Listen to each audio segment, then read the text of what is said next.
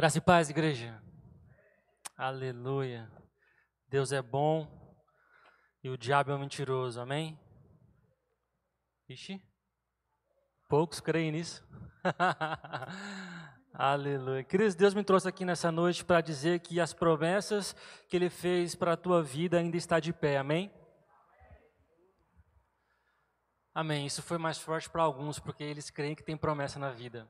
Amém? Queridos, Deus fez promessas para a sua vida. Ainda que você não saiba, Deus tem promessas a seu respeito e para a sua vida. Desde a, desde a mensagem da pastora Cláudia, onde ela falou acerca de Neemias, eu fiquei refletindo e pensando como que as histórias se repetem.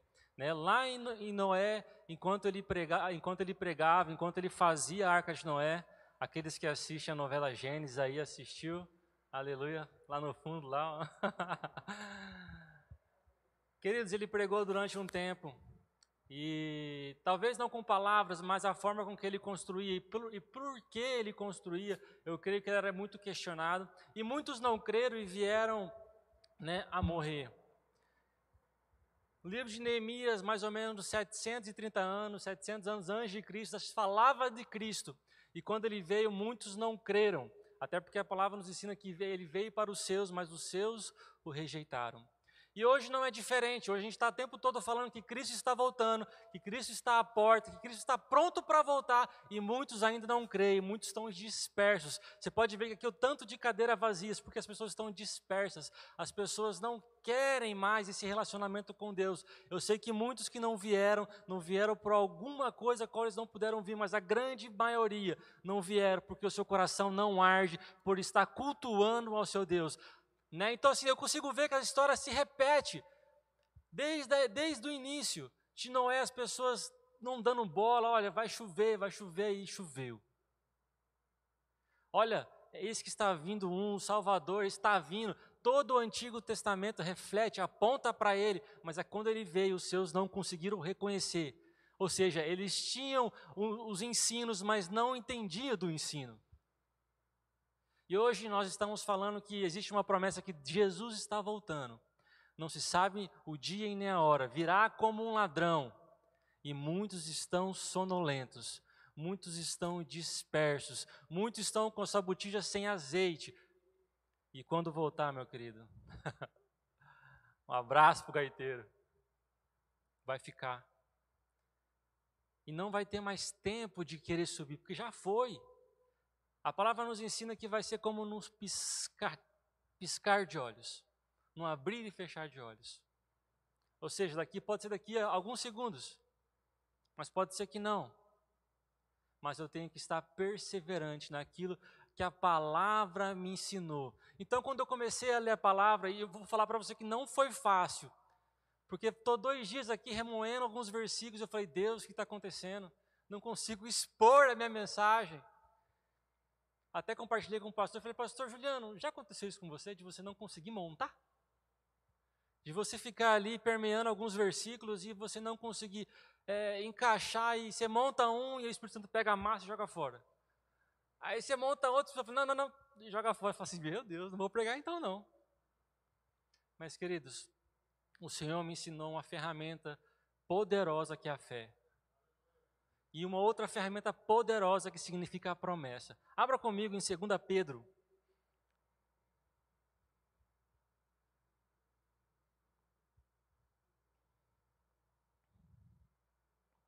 Aleluias. E é engraçado que agora eu entendo o significado de cordão de três dobras. Não só por questão, às vezes, de cansaço, mas é por questão também de, às vezes, de, de você precisar de alguma pessoa que te ajude a caminhar na fé. Deixa aberto aí em 2 Pedro, mas em Eclesiastes diz que não é bom que andais só. É bom você ter uma pessoa do lado que possa te ajudar não só a vida, mas na comunhão com Cristo. Em Provérbios, a palavra vai dizer, lá em 27, 17, que o ferro afia o ferro, assim como um amigo afia o outro. E queridos, hoje eu pude viver isso. Eu precisava de algumas palavras e, e, e Deus usou a vida do pastor Juliano e me auxiliou. E nós precisamos andar nesse entendimento. Amém? Aleluia. Todos acharam? 2 Pedro. E diz assim: E por causa de sua glória e excelência, ele nos deu uma grande e preciosa promessa. São elas que permitem a vocês participar de uma, de uma natureza divina e escapar de corrupção do mundo causada pelos desejos humanos. Aleluias. Queridos, eu sei que existe promessa a qual Deus fez para a sua vida, acerca do seu trabalho, acerca do, seu, da, da, do sonho que você tem, acerca do ministério que você tem. Sabe? Então, o que o Senhor ministrou no meu coração, a grande e poderosa ferramenta é, que significa a promessa. Quando eu fico, fixo os meus olhos na promessa que Deus fez para a minha vida, eu consigo automaticamente participar de uma natureza divina, porque quando eu tenho fixado aquela promessa que Deus fez para mim, eu entendo que toda a provisão, até eu chegar naquela promessa, provém da parte de Deus. É isso que o povo do Egito não entendeu, quando disse: Olha, haverá uma terra prometida. O Egito, eles passaram a, a, angústia, a aflição de achar que ia morrer, de achar que ia passar fome, de achar que ia passar sede. Por quê? Porque os seus olhos não estavam fixos e não estava é, entendido no seu coração. Ao ponto de quando eles chegaram, a, chegaram à próxima terra prometida, não puderam entrar, só contemplar com os olhos. E quando contemplaram, quando entraram, ainda murmuraram, dizendo: Olha, é impossível habitar lá. Os frutos são bons, as coisas são boas, mas existem pessoas que não vão deixar a gente entrar. Ou seja, tudo que eles passaram foi por causa de si próprio. Porque a promessa ela é perfeita. E quem a fez é mais perfeita ainda. Então, ou seja, quando eu fixo os meus olhos na promessa, ainda que venham empecilhos, ainda que venham a dificuldade, a provisão provém de Deus, o caminhar provém de Deus. O meu papel em si é só se manter firme com os olhos fixos na promessa. E, o segunda, e a segunda parte é que assim, a, a promessa ela é uma válvula de escape para que eu não venha cair nos meus desejos e nem na corrupção humana. Ou seja, quando eu fico fixos aos meus olhos, a, a promessa que Deus fez para mim é uma válvula de escape que Deus me dá, de não me sentir tentado por aquilo que vai me tirar do meu propósito e do meu objetivo. Talvez você diga, eu sei que você tem promessas particulares, a qual Deus fez para a sua vida. Mas ainda que você acha que não tenha, eu quero te dizer uma, Jesus está voltando. Isso já é a única que você precisa saber para se manter fixo os seus olhos e não titubear em permanecer firme na casa do Senhor na sua palavra. Abra comigo Aleluias. Em Gênesis, em Gênesis não, perdão, Hebreus, capítulo de número 11, no versículo de número 8.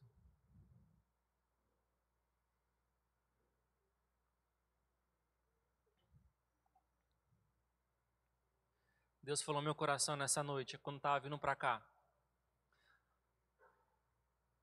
Que essa mensagem era para mim também porque existem alguns desejos do meu coração, alguns objetivos que eu quero chegar, mas Deus falou meu coração, você tirou os olhos da promessa. Existe promessa sobre a sua vida, e você tem andado angustiado por algumas coisas, porque você tirou o olho da promessa. Porque quando você está com os seus olhos na promessa, Marcelo, você não se preocupa com a provisão, você não se preocupa com o mantimento, você não se preocupa com as coisas que você precisa, porque a promessa que a gente fez fui eu e eu te abasteço. Eu derramo sobre a sua vida. E eu quero compartilhar isso com vocês, queridos, porque da mesma forma Deus fala para vocês. Não tire os olhos da sua promessa. Sabe, tem certeza que Deus fez a promessa para você, Ele vai cumprir. Só que existe a parte a qual cabe a você fazer. Cabe a você se manter. Então nós vamos ver aqui em Hebreus, no capítulo de número 11, falando um pouco sobre Abraão, de como ele foi fiel e de como ele recebeu a promessa a partir de uma posição que ele adotou. E é tão interessante que a fé de Abraão não foi tão, não foi egoísta, porque a fé, a promessa que ele recebeu alcançou gerações. A promessa que ele recebeu foi a curto, médio e longo prazo, e todas se cumpriram.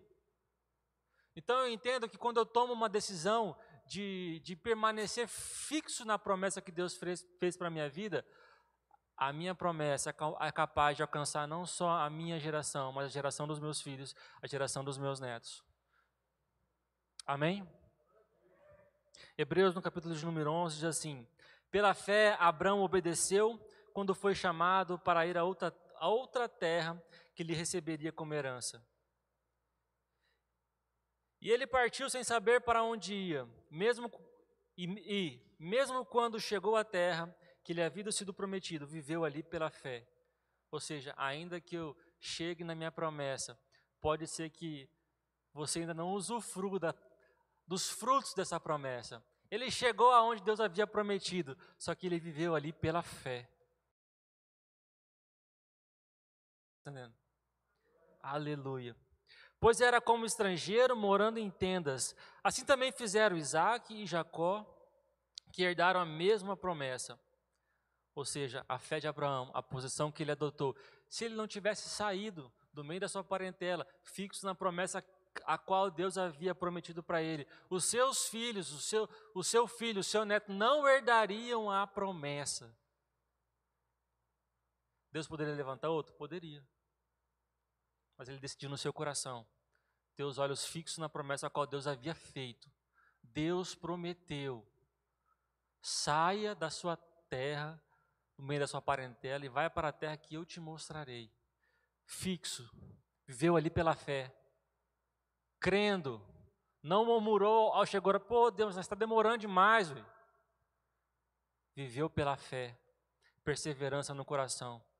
Quando você vai, quando o primeiro capítulo que nós lemos em 2 Pedro, ele vai dizer assim, ó, acrescente a sua fé a excelência moral, a excelência moral o conhecimento, o conhecimento domínio próprio, a perse, domínio próprio a perseverança, a perseverança devoção a Deus, a devoção a Deus a fraternidade e a fraternidade o amor. E quando eu vejo Abraão, eu vejo ele fluindo nisso. Logicamente que ele não viveu desde o começo todos esses, esses perseverança, domínio próprio, amor, mas, eu, mas para ele completar, para que ele, todo aquele povo recebesse toda aquela promessa, foi necessário andar assim, viver dessa forma. E continuando, Abraão esperava confiantemente pela cidade de alicerces eternos, planejada e construída por Deus. Pela fé, até mesmo Sara, embora estéril e idosa, por não ter um filho, ela creu e Deus era fiel para cumprir suas promessas. Assim, uma nação inteira veio desse homem velho e sem vigor, uma nação numerosa como as estrelas do céu e incontável como a areia da praia. Aleluia. Gênesis capítulo de número 12. Deus fez uma promessa a Abraão. E hoje nós podemos usufruir também disso, porque bendito será todas as nações de ti. Abra comigo lá, para não ficar só nas minhas palavras. Gênesis, no capítulo de número 12.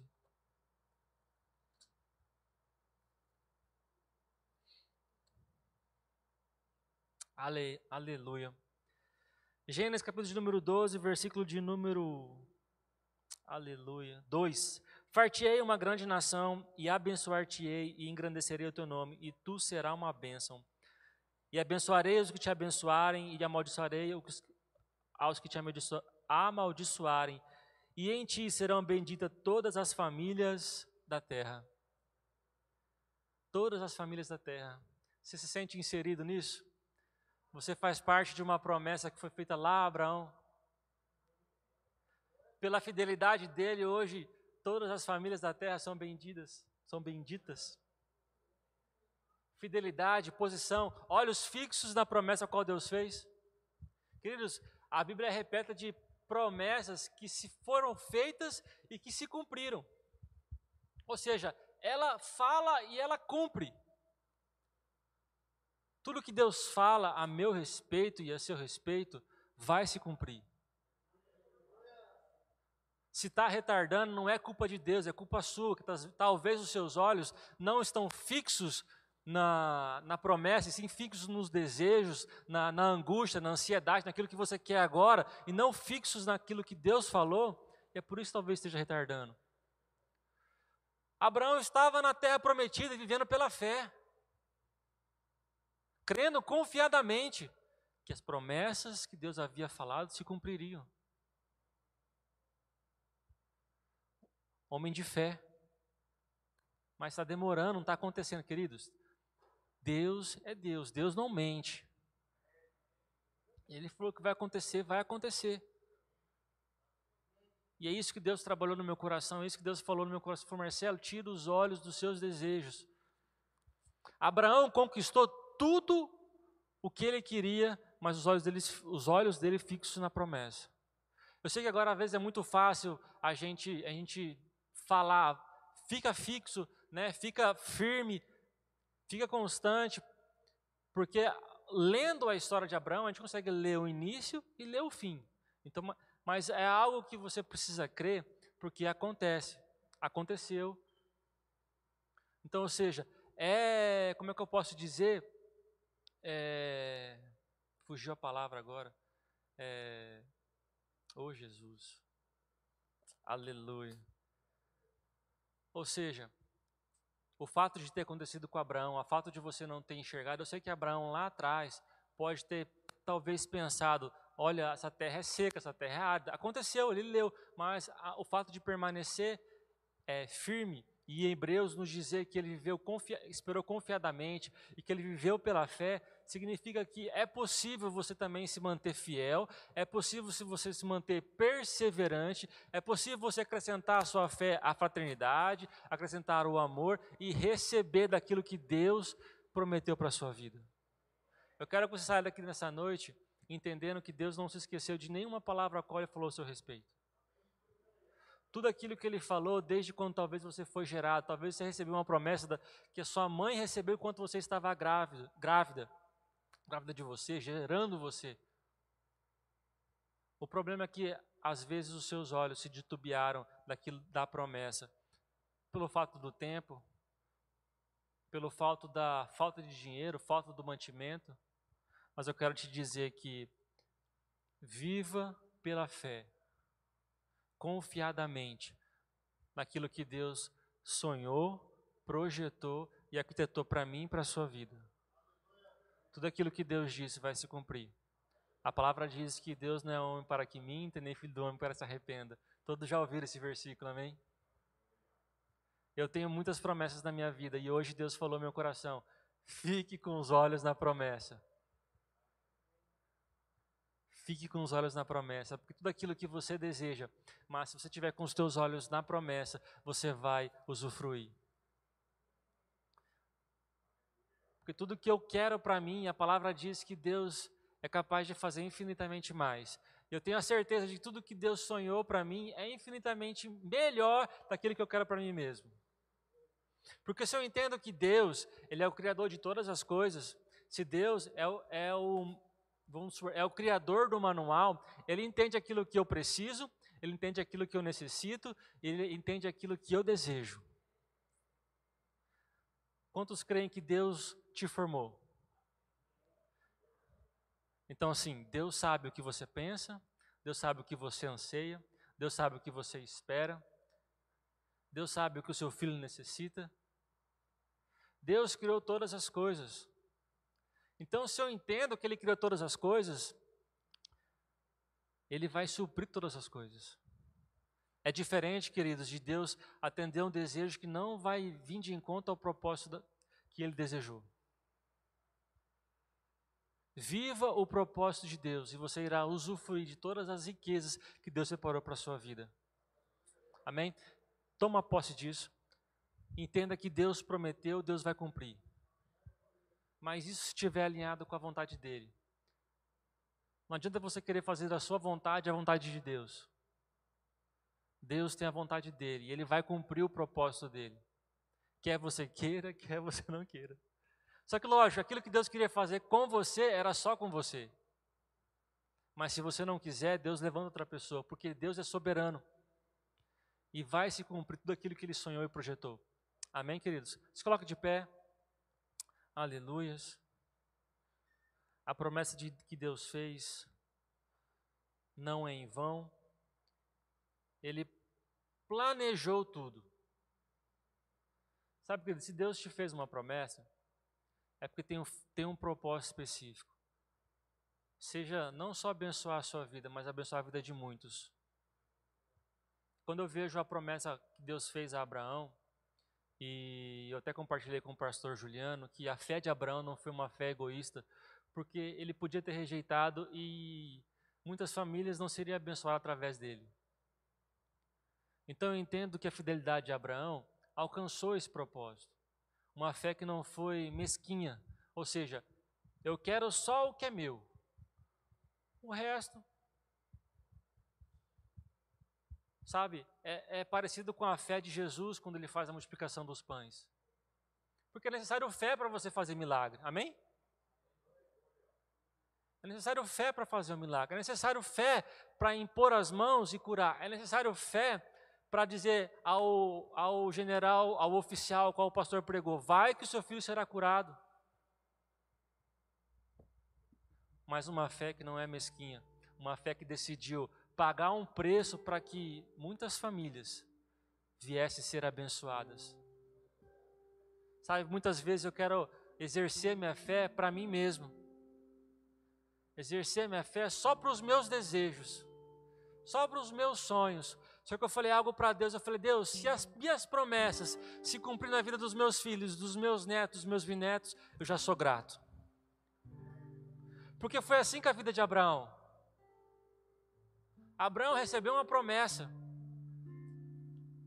Não viu a sua promessa, mas foi grato e foi fiel. Ele foi grato e é você possível notar a gratidão dele porque ele foi fiel. E todas as famílias foram benditas. O seu filho, os seus netos, a sua geração herdaram uma promessa. Amém, queridos? Então, Deus tem a promessa para a sua vida. Mas assim como o pastor Juliano pregou domingo, a fé, a promessa que Deus fez para a sua vida, é capaz de abençoar outras. E não seja mesquinha na fé. Amém? Oremos. Pai, em nome de Jesus.